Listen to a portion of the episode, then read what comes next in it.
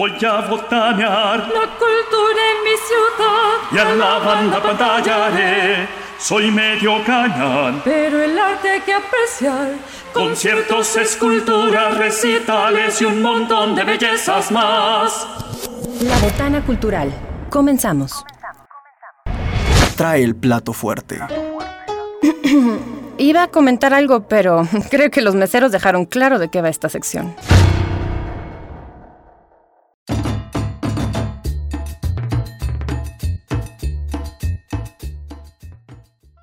Amigos, ¿qué tal? Muy buenas tardes, bienvenidos a la Botana Cultural. Nos da muchísimo gusto, de verdad, saludarlos en esta edición especial. Todas las ediciones son especiales, pero esta que presentamos en este mes de junio es bien especial porque justo estamos celebrando el mes del orgullo y Radio Universidad a través de toda su barra programática eh, se suma, ¿no? A esta campaña de visibilidad, de respeto, de tolerancia y nos da mucho gusto formar parte de la Botana Cultural.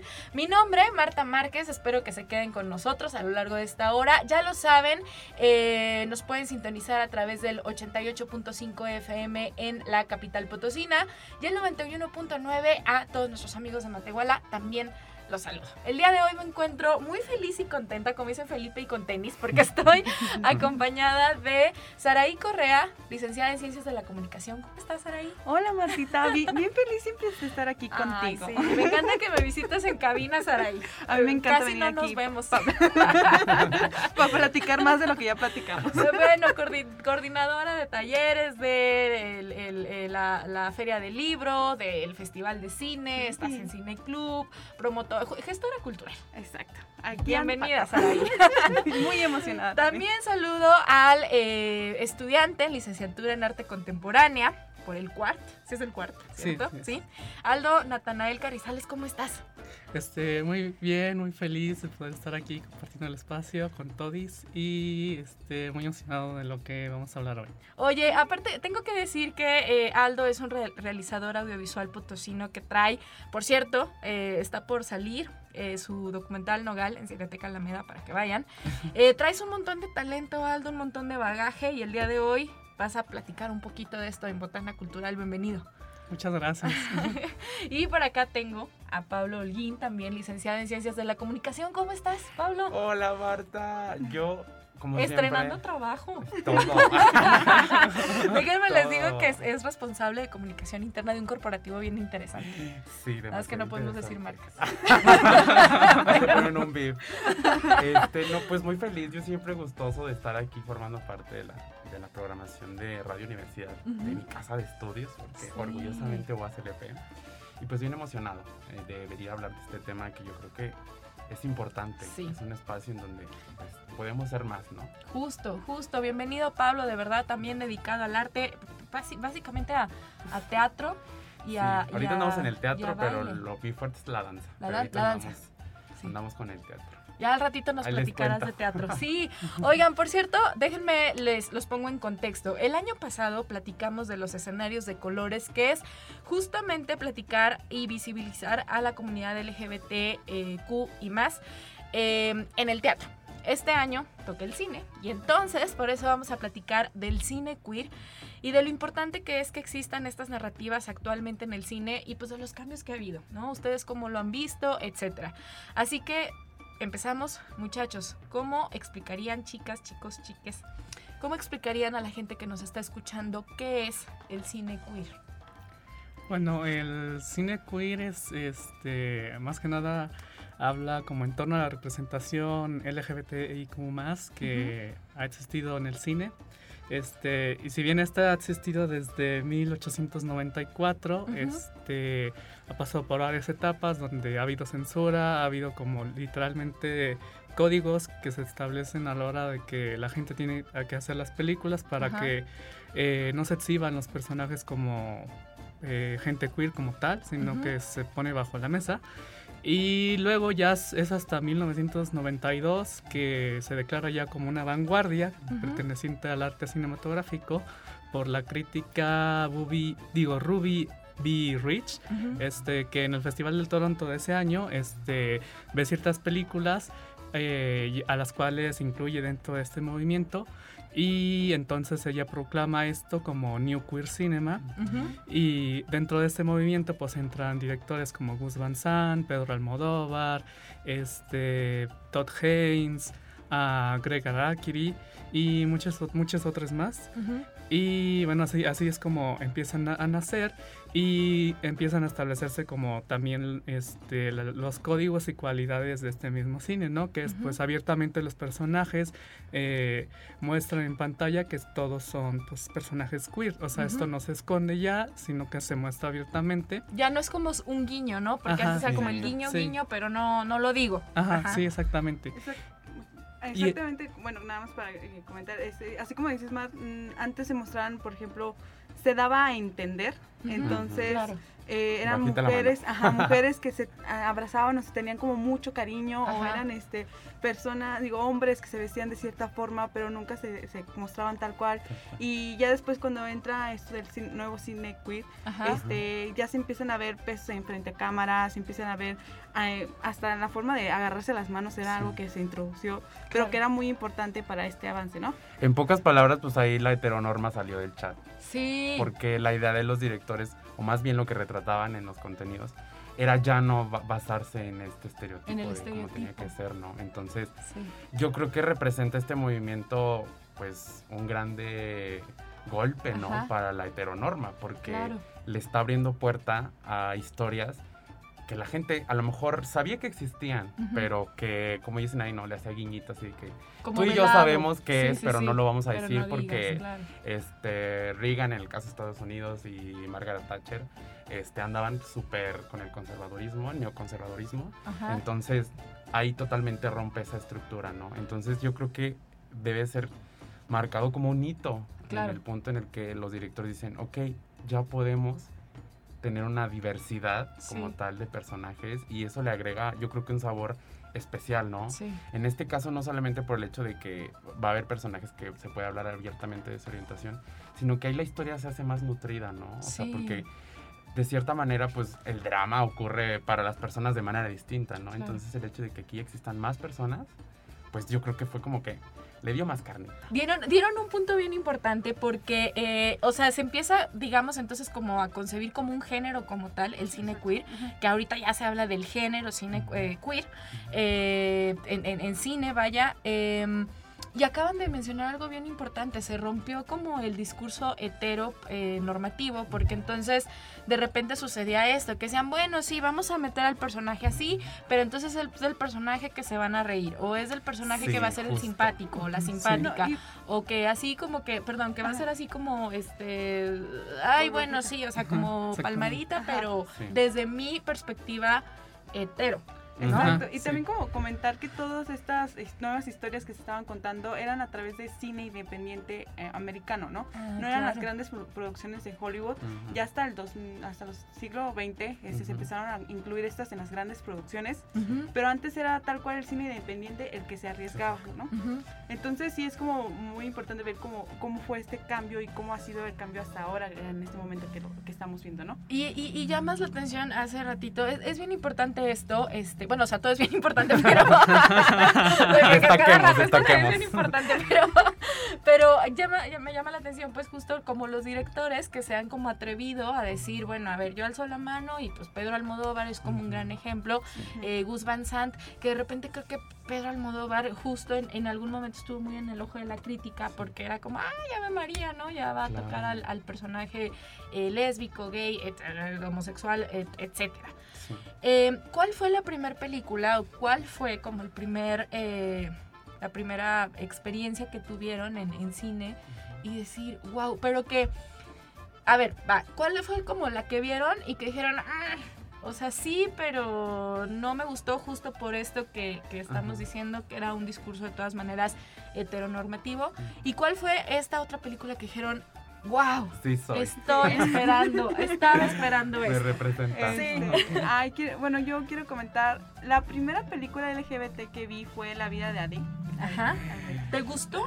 Mm, bueno, en ese momento, en ese momento, una Saraí de 17 años creo, cuando la vi, este, dije, ay, qué padre, qué padre, qué padre. Pero ya ahorita la salí un poco más grande, ya más consumidora de cines, digo, no manches, eso no es la película que realmente que más te nos conoces, representa. ¿no? Que ya más te has conocido tu identidad, porque eso también es cierto, ¿sabes? Exacto. Cuando Ajá. eres pequeño, pues hay cosas que tú ni contemplas que dices, ay, pues me queda, pero... Y justo eso, o sea, apenas estás como descubriendo, entonces llega este tipo de película y como que te impacta muchísimo. Claro, Entonces, sí es una historia media...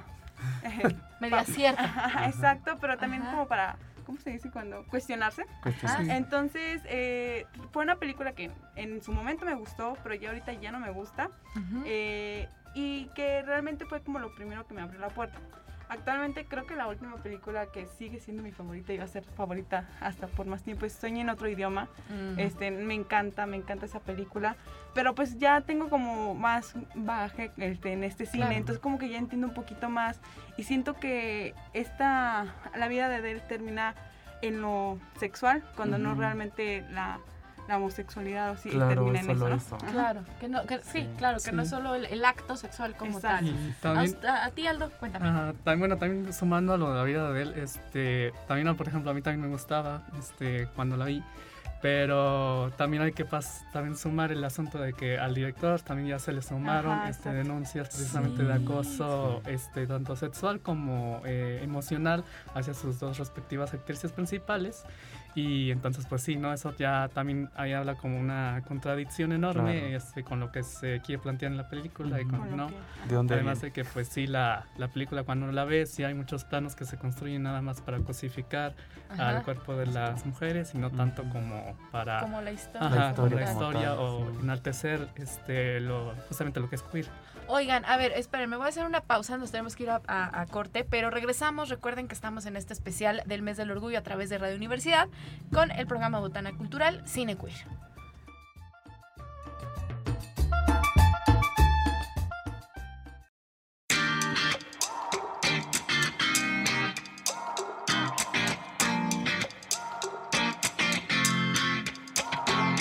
Me vi incrustado en ese lugar de mentiras y de irrealidad, maquillado para lo perfecto. ¿Acaso es real? Pues la vida es mucho más que una oda para lo normal y un mundo robotizado. No es natural. Y dije, no, no, ese no soy yo, yo. Ya no quiero condición, solo amor libre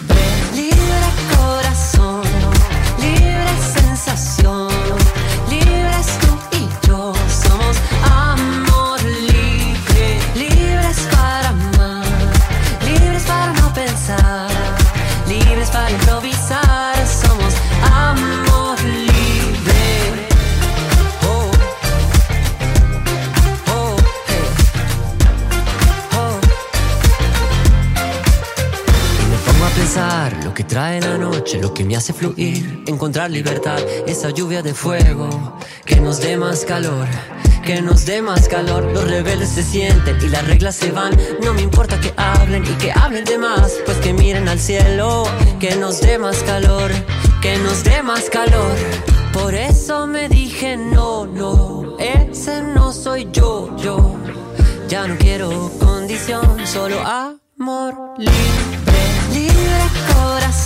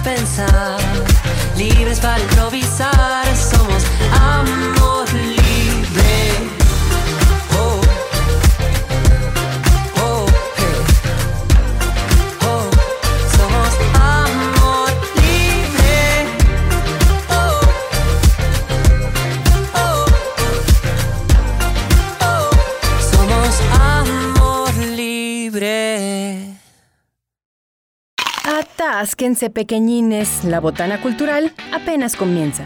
Ya regresamos.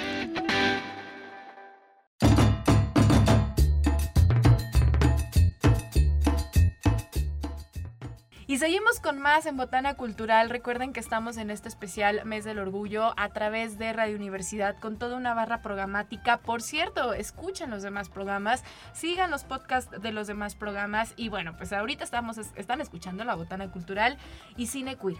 Y justo estábamos platicando de estas películas que son como este primer eh, acercamiento y que dices, ay, me encanta y que probablemente después de un tiempo ya con el bagaje, ya con, con, todo lo que has aprendido, cuestionado, reflexionado, etcétera, dices, ay, no me encanta. Y entonces Aldo nos estaba platicando, bueno, Saraí también y, Pablo, pero nos quedamos con la opinión de Aldo eh, antes de irnos a, pausa. Nos comentaba de la vida de Adele, que entonces de repente hay como estas cuestiones de que la película es muy cuestionable porque aparte de, esta cuestión de que el director andaba ahí haciendo pues de las suyas, fuera de, de set, de rodaje, eh, decías es que no está como bien construida la, el, el, el, la, pues, la temática, ¿no? Y los personajes. Y es algo de lo que es cuestionable de la vida de Adele. Sí, sí, efectivamente, este, entre otras cosas muchas más. Eh, y también volviendo como a, a la pregunta en la que nos quedamos, en mi caso, la primera película con la que me sentí identificado es este un clásico que es Secreto en la montaña. Uh -huh. Este que este cuando salió pues no la pude ver porque mis papás no me dejaban. Uh -huh. ¿Cuántos este, años tenías, Aldo? Eh, se estrenó en el 2005, yo tenía como unos este, 8 años, Ajá. 7 por ahí. Y dijiste, la quiero ver. La quiero ver, Ajá. este, porque salía eh, Jay Gyllenhaal, que siempre me ha encantado como actor. Por este, dos. eh, pero no, mi, mi, mamá me decía, no, no se puede ver porque pues es que no es para nenes, entonces uh -huh. pues, XD, ¿no? Y pues en ese entonces sí seguía esa norma de que pues si me decían que no lo viera, no la veía. Uh -huh. Este, y ya, ya hasta que crecí, ya a los eh, 15 años este, la veo uh -huh. y la verdad es que me encanta. Este, no solamente creo que sí es como una representación fuerte por el tema de que, o sea, uno ve la relación de tanto el personaje de Jay Gyllenhaal y de Heath Ledger uh -huh. y sí puede comprender como lo que es la opresión uh -huh. hacia lo, lo, queer y al no poder expresar el amor libremente, ¿no? Sobre todo en el último plano de la escena, este, que no voy a dar el spoiler, pero que es bellísimo. Y justamente que enfoca a la Clara de, de Heath Ledger y ves a través de sus lágrimas precisamente como todo ese dolor de lo que puede ser, pero la sociedad no deja que de estar sea. siendo oprimido. Ajá. Ajá. Y sumándole a varios elementos, ¿no? Como que son la banda sonora de Gustavo Santolaya, que también es icónica. Este. Y también sumar que esta película es la primera película que recibe varias nominaciones al Oscar. Uh -huh. este, en la entrega del 2006 recibe siete nominaciones, uh -huh. incluyendo Mejor Película. Y justamente este, ese año se destapa que la academia es homofóbica porque pues, no gana, claro. a pesar de que debió de haber ganado. Este, y gana una película que ya nadie se acuerda, que se llamó Crash, creo. Uh -huh. Y bueno, y ahí se empezó a, cuestionar precisamente este, cómo estaba construida la academia, ¿no? Es que es academia. Ay, a la, o sea, a la fecha. ¿No? Sí, sí, y en el caso de como una película que como que cuestiona ahí como uh -huh. la representación, eso ha pasado más ahorita recientemente, uh -huh. no tanto en el pasado. Este, por ejemplo, ahorita me pasó con dos, que sería Luca de Luca. Disney uh -huh. y Los secretos de Dumbledore uh -huh. de, las de Harry Potter. Este, que cuando uno lee los libros de animales fantásticos, pues la relación la verdad es que sí es muy bonita, ¿no? O sea, es como un dramón ahí muy intenso hasta cierto punto telenovelesco que, que se impacta mucho acá en México por esa misma razón. Este, y en la película, pues, o sea, sí tienen momentos bonitos, pero, este, o sea, realmente ellos nunca se dicen así como abiertamente de que, ah, somos, somos, claro. somos gays, ¿no? Este, sí se dicen como te amo, pero, o sea, literalmente nada más es como una escena. Y entonces tampoco se explora bien como esta relación Ujú. y también como que siento como el que se llame como los secretos es como Claro. también como mantener como Hay algo ahí. Como mensaje, como sí, mensaje como subliminal de que sí, claro. pues eso hay que guardarlo en secreto chavos o sea no lo anden diciendo porque está mal y con Luca lo que pasa es que igual o sea este todo el mundo sabe de que hay allí alguna relación bonita y romántica entre los dos personajes masculinos pero, Pero pues en tampoco. ningún momento se llega a decir Ahorita vamos a regresar a Luca porque tiene que ver con el tema para las infancias, que también es bien importante y que a final de cuentas el cine, o sea, trae pues un discurso bien fuerte, ¿no? O sea, ya sea para bien o para mal. Sí. Pero vamos a, a terminar como esta ronda de preguntas, Pablo. ¿Cuál fue Sigo la. Ay, la que no la dijiste, termino. este, no, quítenla? ¿Qué bueno, crees? no quítenla, pero que dijiste, no, esta no. ¿Y cuál fue la que dices, wow? Para mí el cine queer llegó de que bien reciente. La ¿En verdad serio? es que no, nunca recuerdo haber yo cuando, o sea, Antes. la que tengo así como que digo, que me, que me quedé pensando y dije, ¿qué estoy viendo? Ajá. Eh, recuerdo que estaba en la preparatoria, yo creo que tendría como 15, 16 años, y fue el show de horror de Rocky. Ah, Yo la vi y dije, wow, o sea, wow, Claro. en primera que estoy viendo porque no lo entendía. Sí. Y- Bueno, es que la película, independientemente de eso, está. Sí. Está denso. está- está- sí, sí, sí. Y, y yo me quedé con, ¿qué es esto? ¿Sabes? O sea, yo lo vi y pues es un chico que en su vida había visto un contenido así y, y me quedé como con esa intriga, ¿no? No lo volví a, a- a explorar hasta hace poquito que la proyectaron en la cineteca y me cayeron así de que 20 mil. 20s. Ajá, Sí. 20 mil, en pocas palabras.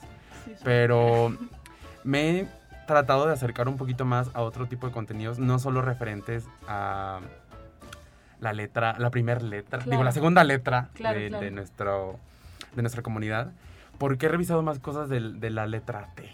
Me he adentrado mucho en la Ah. cuestión trans. Ajá. Eh, un documental que amo y que de verdad creo que el mundo lo merecía. Y no el mundo heteronormado, sino las personas trans. Eh, es Disclosure, que, que fue producido sí. por Netflix. Eh, yo creo que ese documental me abrió así de que... pff, y no en el sentido de, de reconocerme, ¿sabes? Claro. Sino como el... Esta verdadera empatía. Claro. Si bien es cierto el documental, yo nunca sentí que fuera como para personas como yo, sino que era más bien esta parte de representar a las personas trans para ellos mismos. Ujú, El decir como, pues no necesito mundo heteronormado, Claro. ni las otras letras, como de que Ujú. vengas y me digas, sino estos somos nosotros. Ujú, Y creo que ahí me entró el, el cuestionarme ciertas, ciertos contenidos que había visto, ¿no? Yo recuerdo mucho que esta película de comedia del personaje de Big Mama, mi abuela Ujú. es un peligro. Sí, sí. Yo, o sea, te causaba risa, ¿no? De que Sí. jajaja, jejeje. Y ya cuando lo pasas con esta lupa, con, con esta Claro. perspectiva que plantean en el documental, dices, "¡Ah! ¿cómo? Sí. Sí. ¿No? O Sí, también sí. El, el plantean la película del silencio de los inocentes. Ah, Y dije, por Ah, supuesto. claro. Sí, sí, sí. Ajá. Y dices, no me acordaba ¿Qué onda? O sea, ¿en qué momento dejamos pasar? Pero es que, claro, uno vive en el privilegio, ¿no? Sí. Este, y pues otra te, tienes que terminar callado, ¿no? Porque Sí. dices, pues bueno, yo no pertenezco a, a ese gran grupo Ajá. selecto, Sí, que ni es tan selecto, pero no puedes hacer nada. Entonces, yo simplemente como que El silencio de los inocentes. en ese sentido de la representación, yo fue así como de, pues no me he visto. ¿sabes? Entonces, creo que no, no es una película, ahí sí voy a fallarles, pero el caso de la serie de Heartstopper, Ujú. eh, en este bien. momento para mí es, digamos que los primeros contenidos con los que yo me veo representado.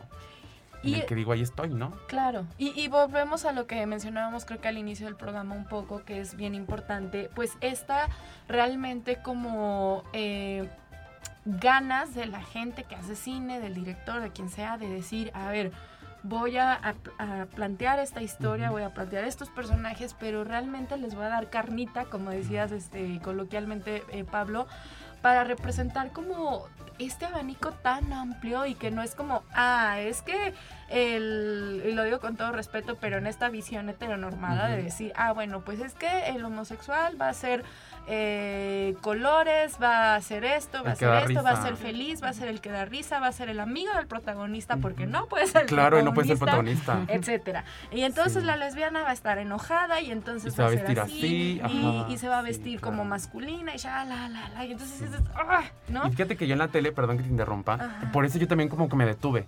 Claro. Porque la representación que tenemos de miembros de la comunidad en la televisión mexicana es que sí se van a burlar de ti, ¿no? Sí, sí, sí, sí. O sea, todo lo que esté relacionado a lo femenino ya es o te van a señalar o se van a reír de ti o te van a minimizar. Entonces cuando pasa esto, yo dije, no, ¿sabes? O sea, yo no Ya voy no a... lo veo. Sí, claro, porque como dirían por ahí, lo que ves eres, ¿no? Entonces Claro. yo dije, como un mecanismo hasta cierto punto de defensa, dije, ¿sabes qué? No, pues ahí.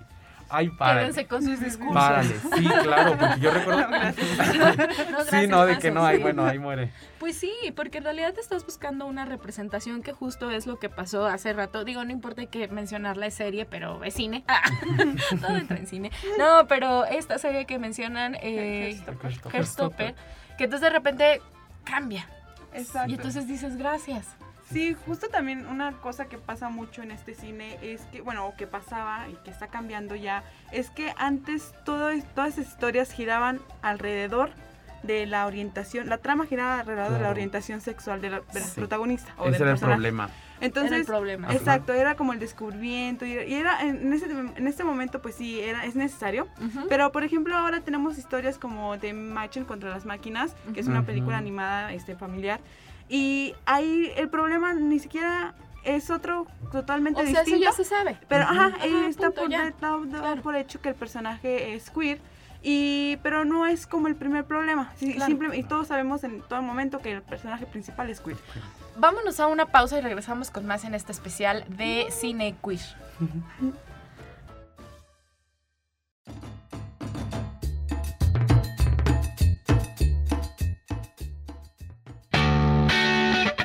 Luego de los aperitivos viene la botana ruda. Volvemos. Ay, papá, picosita la de habanero. Ya regresamos a la botana cultural. Recuerden que están escuchando Botana Cultural. Gracias de verdad a la, a la gente que nos sintoniza a través de Radio Universidad en esta programación especial y gracias también a la gente que nos sigue en Facebook. Recuerden buscarnos como Botana Cultural, denle manita arriba, recomiéndenos, sigan todo el contenido cultural que tenemos para ustedes. Seguimos y estábamos platicando justo de eh, la importancia de la representación en cine, que de repente entonces el decir, ay, estoy descubriendo la sexu- de mi sexualidad eh, o mi orientación, ya no es la trama principal de las películas, sino que de repente llega alguien que dice, eso ya no hay que cuestionarlo, la problemática va a ser otra. Y había un ejemplo bien interesante con Los Eh, Mitchell contra las los máquinas. Mitchell contra las máquinas. decir- Cuéntanos, Adai, cuéntanos. Eso es justo lo que decía, ¿no? O sea, es esta historia de que no va sobre la, lo que El su no orientación social. Ajá, sino va una trama distinta entre un conflicto padre-hija, el Sí. querer soltar, que la otra vez decíamos en Buscando a Nemo, Marta. Entonces, justo ese es el conflicto principal y ya después nos mu- muestran al personaje y es como completamente normal, ¿no? Hay pocas historias que, este, como Que- gesto que comentábamos hace Que rato. lo manejan así. Ajá, que lo están comentando, que Ujú. manejando así, pero creo que ya se está dando la apertura y creo que eso es lo importante, ¿no? De que ya no sea este el sufrimiento de la persona queer, este la trama principal o la separación o cómo descubrió su orientación sexual o cómo se, se volvió a meter el problema que le casa con el contexto, ¿no? O sea, como el remarcarle como que te vas a meter en problemas con el contexto. si aceptas, si aceptas Sí, esto claro. o te, conoces, que creo, eh, es bien importante, creo yo, mantener como el discurso, Sí. porque pues obviamente ayudas a, a gente que está a lo Sí. mejor eh, eh, buscando, diciendo a ver qué onda conmigo, eh, a- tratando de, de entenderse, pues justo como, como esto, ¿no? Pero sí cambiar y, y decir, bueno, hay otras Ajá, historias, historias en las que ya, eso Ajá. ya, ya, ya pasó. Y también, pues, como también muy importante que, y que es un tema a general de hablar cuando hablamos de sexualidad, que la sexualidad al final de cuentas es fluida, ¿no? Entonces, este, también por eso existe el término queer, ¿no? De que no solamente ser queer no, quiere, no te encaja en una letra de LGBTQI más, sino que puede ser disfrutar realmente de tu sexualidad. Entonces creo que también para eso van las historias de ahora, ¿no? O sea, que no te encajes en la bisexualidad, en Ay, la- sí. el lesbianismo y en toda esta parte, sino que ya te abras ampliamente y esas son las historias que ahora vamos a contar. Algo que quieras tú comentar, eh, Aldo. Este, no, pues también sumando un poco a los comentarios, eh, pues también mencionar que, por ejemplo, este, alguien que siempre ha manejado como esta parte de representar lo queer, pero sin que eh, la problemática sea precisamente como el salir del closet o algo Ujú, así, ujú. pues sí es Pedro Almodóvar, porque Ujú. literalmente toda su Sí. filmografía se basa en eso, o sea, sus personajes son queer, pero nunca la problemática o la historia gira en torno a, a eso. O sea, un ejemplo sería Todo sobre mi madre, donde Sí. el- el- la principal trama se en torno a una relación madre-hijo y ya tenemos personajes trans, tenemos personajes lésbicos, tenemos Sí. personajes gays, etcétera, etcétera, y nunca en ningún momento se toca como eso, pero sí, sí en algún momento lleguemos a ver escenas donde el contexto sí se representa como pues lo, lo que lamentablemente es que Claro. sí es hostil con las personas que Sí. que pertenecen a, a, a lo queer. Y bueno, eso sería como lo que Sí. quería. Mentiras no son. O sea, el hecho de decir como que no le plantean a la pobre gente que nuestro futuro es feo, sería mentirles. Claro. ¿Sabes? O sea, a fin de cuentas, todos ya lo sabemos. Sí. Porque yo creo que es incluso también, pues digamos que una de las cosas que uno ya trae en el chip cuando se reconoce y se comienza a descubrir que dices, híjole, pues sí me va a tocar. Pero al menos creo yo, no lo quieres ver, o sea, no lo quieres como replicado, ¿no? Si ya lo traes tú en, en tu cabeza, lo que menos esperas es como ir a un, a un lugar que Ujú. pagaste para ir a verlo y que te encuentres con algo que ya sabías, Sí. ¿no? Sí, o sea, sí, porque creo que... Oye, pero está bien fuerte esto que dices, Pablo. Sí. O sea, Y yo- está bien fuerte que digas, eh, y digo, y hay que dejar la reflexión al aire para la gente que nos esté escuchando. O sea, qué gacho que digas, ay, perdón la expresión, pero sí, Sí no lo es. puedo decir de otra sí. forma, pero qué cruel que digas, pues sé- sabes que la Ya vas a lo pasar sabes, mal. sí, por supuesto. ¿Por qué deberías de pasarla mal? Claro. Digo, y esa es la es reflexión la para pregunta. toda la sociedad, ¿Por qué ¿no? deberíamos de pasarla mal? ¿Por qué? Ajá. Ah, Voy a saltar ahora a la literatura. Ajá, sí, Hay tú un dale, libro tú que dale. recién, eh, gracias a la pandemia, que se llama El final del closet, que plantea justamente eso, ¿no? O sea, el autor es así de que saben que pues es que yo ya estoy cansado Pues sí. de que tenga que estar como sabiendo. Ni siquiera tendría que existir un closet en primera, ¿no? Es como que yo creo lo que siempre le, le digo a la gente, ¿no? El hecho de que nosotros tengamos que salir del closet es injusto, porque una persona heterosexual jamás lo hace. ¿Por qué? Porque la norma dice que todos nacemos heteros, Hetero, ¿no? ajá. Bueno, la norma y otras, y otras instituciones dicen que esa es la, la normalidad, ¿no?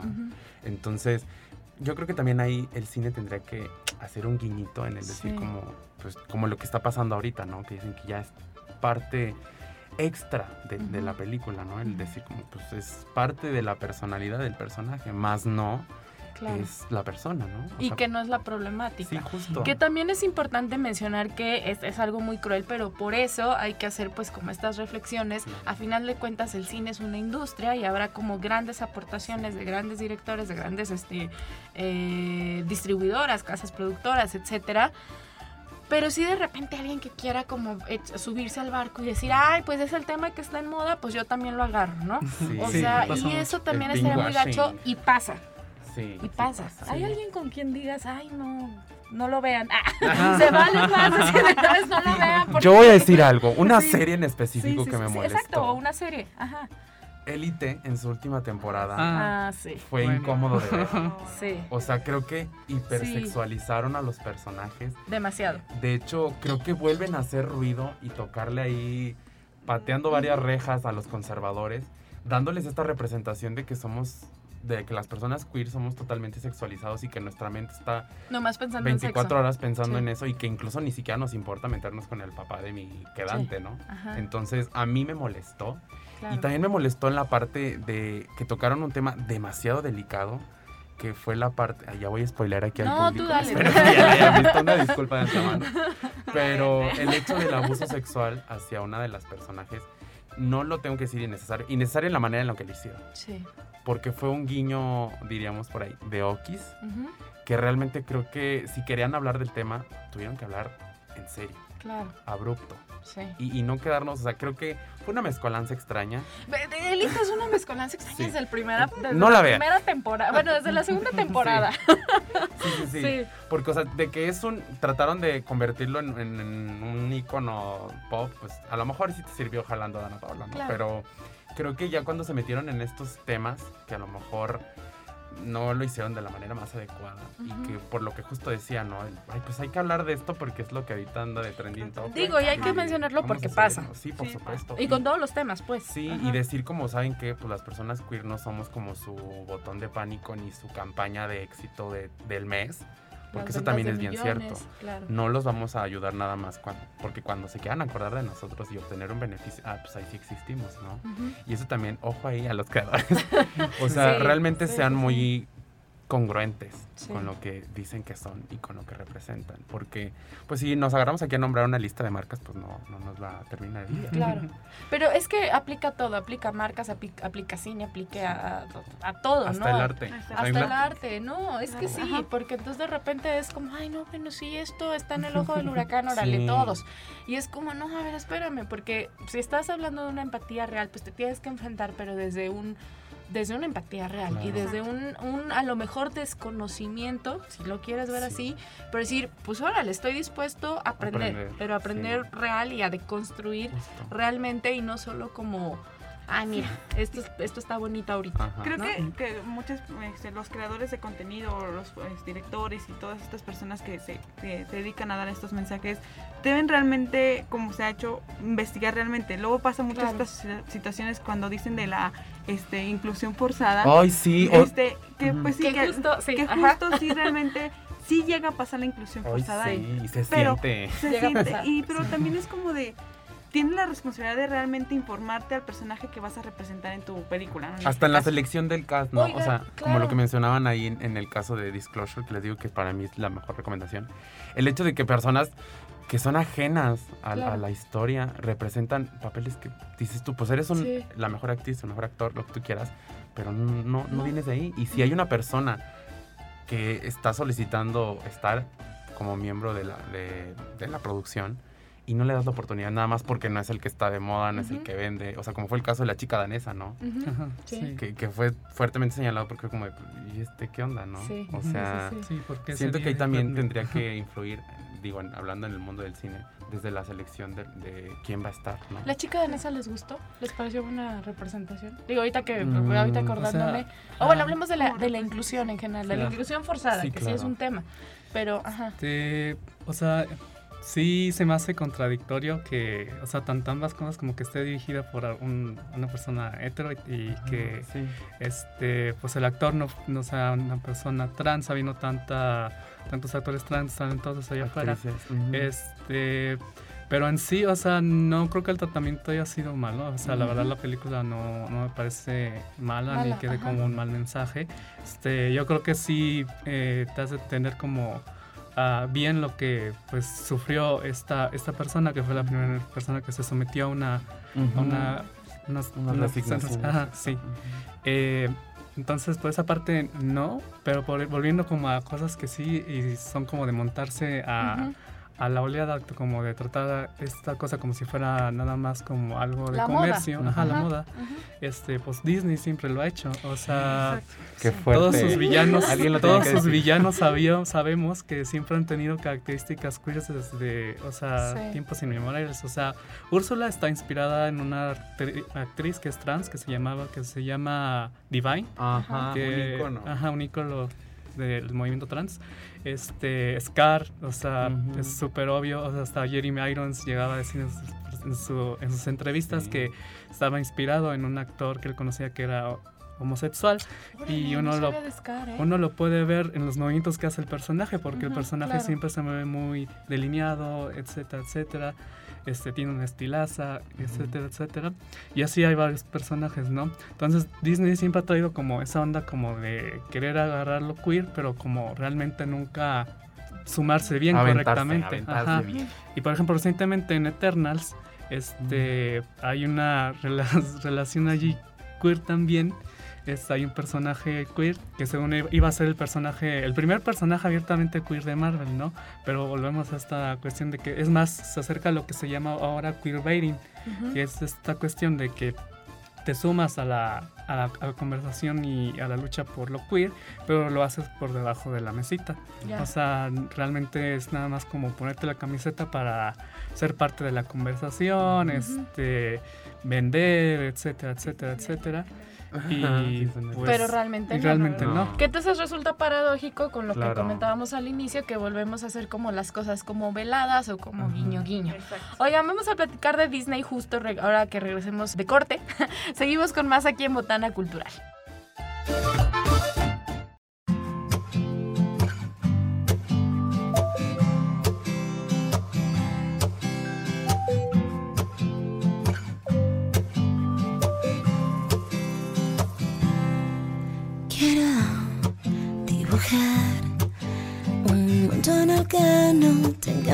Tengamos que fingir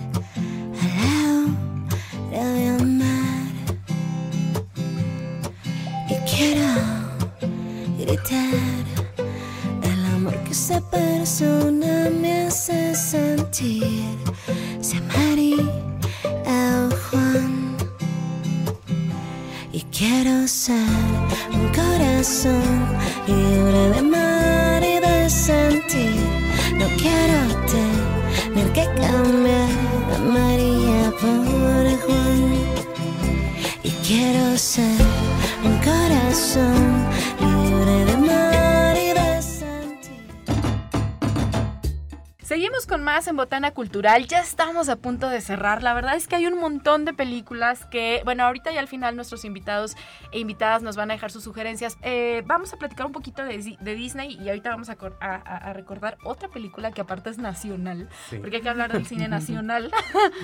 Pero a ver, ¿qué onda con Disney?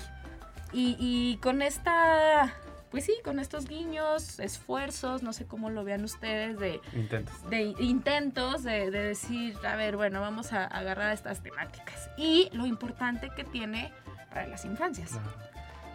Por ejemplo, tenían como la excusa, por decirlo así, de que existía algo que se llamaba el Código Hayes, que se implementó en 1938 y que era precisamente una regla en la cual las producciones cinematográficas no podían incluir personajes gays, lésbicos, etcétera, etcétera, mm, de ninguna manera. O sea, no, había poder, no podría existir dos hombres en la misma cama, no podría existir que eh, dos mujeres se dieran la mano, o sea, nada de eso.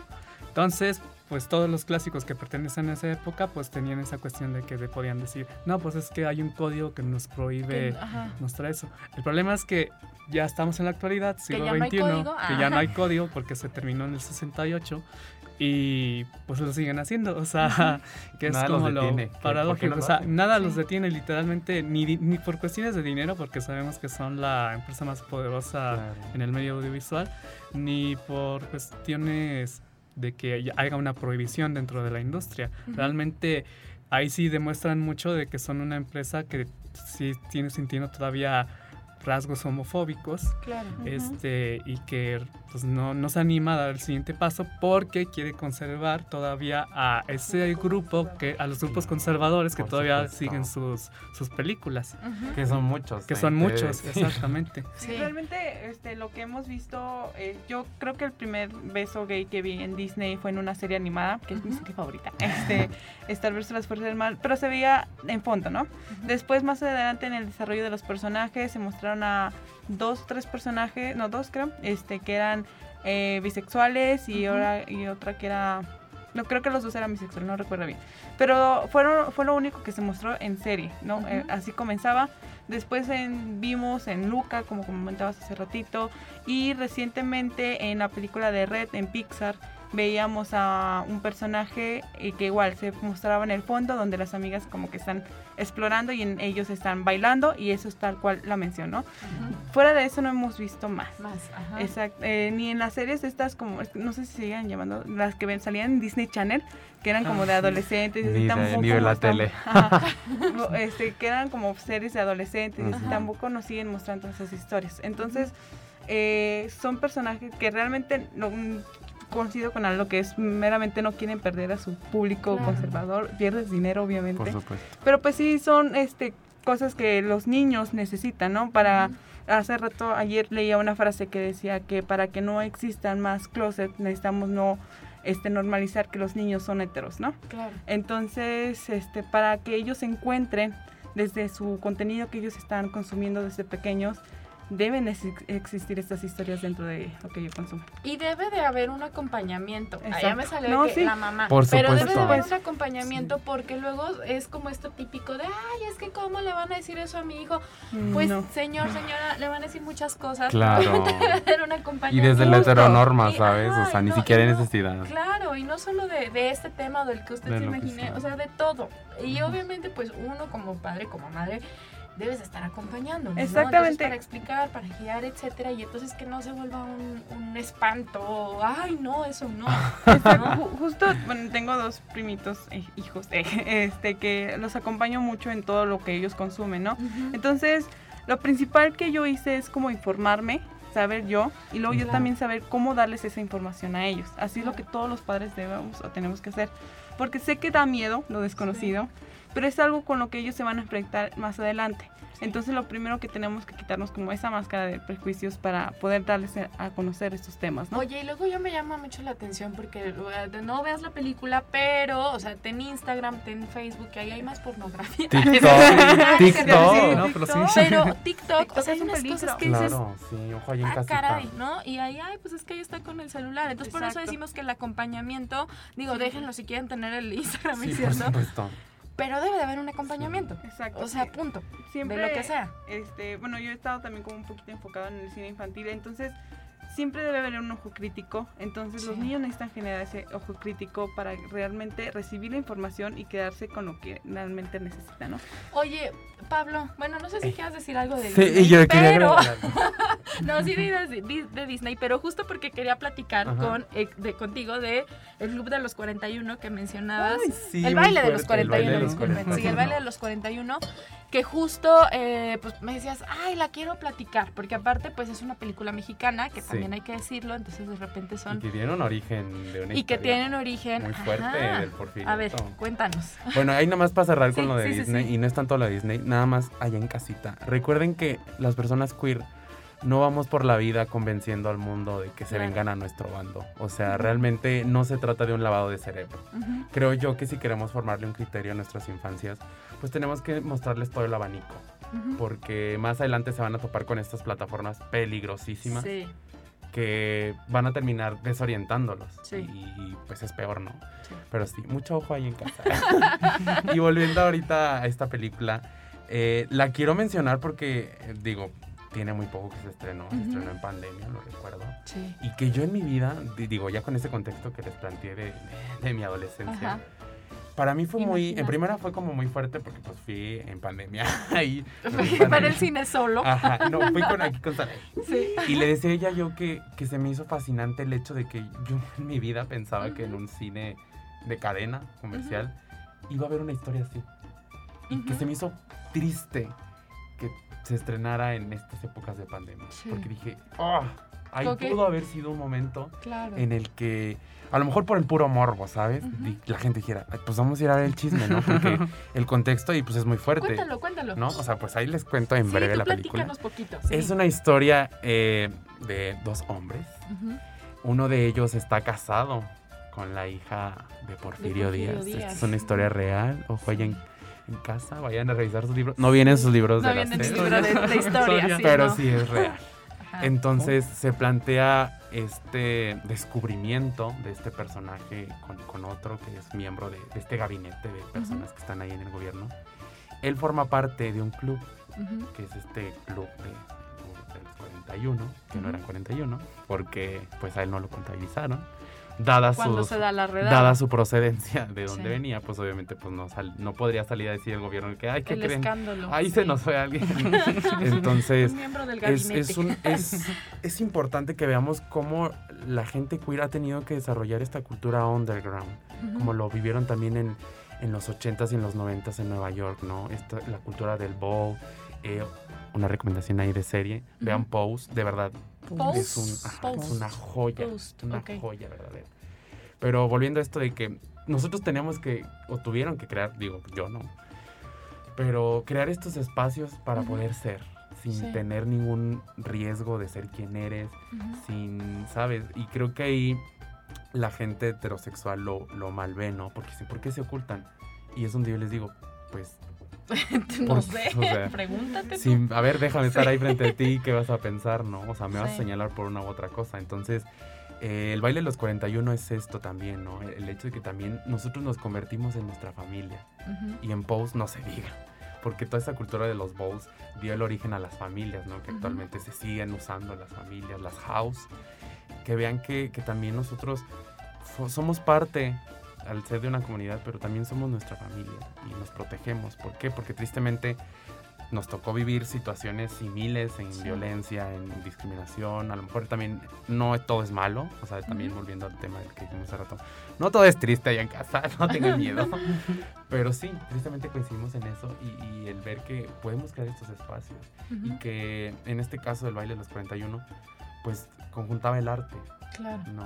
El, el bailar, o sea, el mero hecho de que era una fiesta, Sí. celebrar quiénes eran esas personas, dejando a un ladito, ahí sí digamos que tenían que centrarse en, en su identidad, ¿no? Porque pues en el mundo cotidiano no lo podían ser y ese era su momento. Este, no les quiero dar el spoiler, pero Pero véanla. pero véanla, véanla porque creo que es importante que en primera, que es un está basada en hechos reales, para que no lo vean como es una fantasía de que ay, pues se le inventaron ahí Claro, de que pobrecitos. pobre don Ajá, ajá, claro, Sí, es que sí, no, sí. lo que le batalló para ocultar. Y creo que ahí es importante también el ver la perspectiva de la esposa porque la esposa, eh, pues evidentemente no estamos preparados, no, no es como que una conversación sencilla de tener, pero sí plantear el hecho de que entre más se normalice esto, las cosas van a ser más sencillas, Sí. ¿sabes? El entender de que pues no hay necesidad de que tengas que casarte porque el mundo lo dice. O para por- ocultar. por supuesto, ¿sabes? Ajá. O sea, creo que esa película es, digo, ahorita volviendo que decimos que pues es cine mexicano, porque también tenemos contenido eh, de ese tipo. Pero sí, revísenla. Y eso es bien importante, que también la producción nacional también se abra esos temas, hay cosas interesantes, chéquenlas. Nosotros ya nos tenemos que ir, lamentablemente, me encantaría seguir platicando, pero pues ya, ya se nos acaba el Volvemos tiempo. del otro año. Sí, ya sé, una, una segunda hora, sí, por favor, prometen volver a venir. Sí, por supuesto, lo firmamos. Algo así ya súper concreto para despedir, Aldo. Este, nada, es pues mencionar que este, cada pasito de representación que se da en la historia del cine queer es un paso enorme, que ahí va poco a poquito. Este, precisamente Los Mitchells es como la primera película animada de una gran compañía, que es en este caso Netflix y Sony, que se anima a la representación queer para infancias.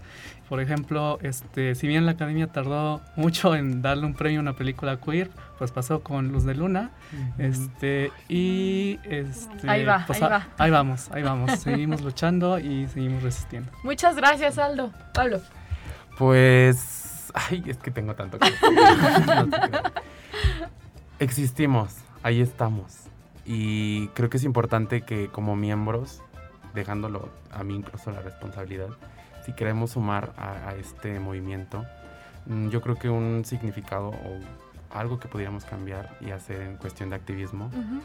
Es abrir estos espacios, es en una plática, decir, oye, ¿ya viste tal película? O Claro. hablándolo en este tema, ¿no? Pero hay Ujú. infinidad de cosas que ahorita aprovecho de una vez para el Ay, sí comercial. cierto, sí es cierto. Hay, hay obra de teatro. Vamos a saltar del, Del- del cine al teatro. al teatro el próximo 9 de julio ¿Ok? en el CC200, nuestra casa, nuestro hogar. Vamos a presentar la obra Paradise Sí. de la Academia 360 Teatro Musical. Vamos a tener dos funciones, 5 de la tarde y 9 de la noche. Esa obra totalmente está eh, pensada en pro de la comunidad. Queremos reflejar estas historias que ocurren, reflejar también el mundo del drag, que es fascinante. Digo, yo ahorita que lo estoy este, viviendo en escala pequeña, porque pues no me dedico a eso, te das cuenta que también es parte de, es- forman parte de, un- de una minoría pues que le está batallando, ¿no? Sí. Y que ahí está y que también no se nos olvide a todos los miembros que la letra T es la que ha hecho la mayoría de cosas por También. todos. Entonces, podemos hacer muchas cosas mínimas. Yo les quiero regalar una frase que me encontré por la vida que dice, si tú no luchas por ser quien realmente eres, el universo se quedará tristemente huérfano de ti. Ay. Siéntanse orgullosos de ser quien son. Y pues nada, les mando un abrazo a todos y todas y todos. Muchas gracias, de verdad muchas gracias por haber estado en cabina aquí conmigo. Me tienen que volver a visitar, por favor. Claro. La verdad es que estuvo muy, muy a gusto el chismecito. Ustedes sigan en sintonía de la programación especial de Radio Universidad. Esto fue el especial de Botana Cultural por el mes del orgullo Cine Queer. De verdad, mil gracias por estar con nosotros. Nos escuchamos en la siguiente edición. Hasta la próxima. Si eres erudito, no creo que se te haya quitado por venir a botanear. Si lo tuyo es la cumbia mortal, ya tienes con qué ser el bailador más docto de la cuadra sonidera. La botana cultural. Hasta la próxima, glotonzuelos.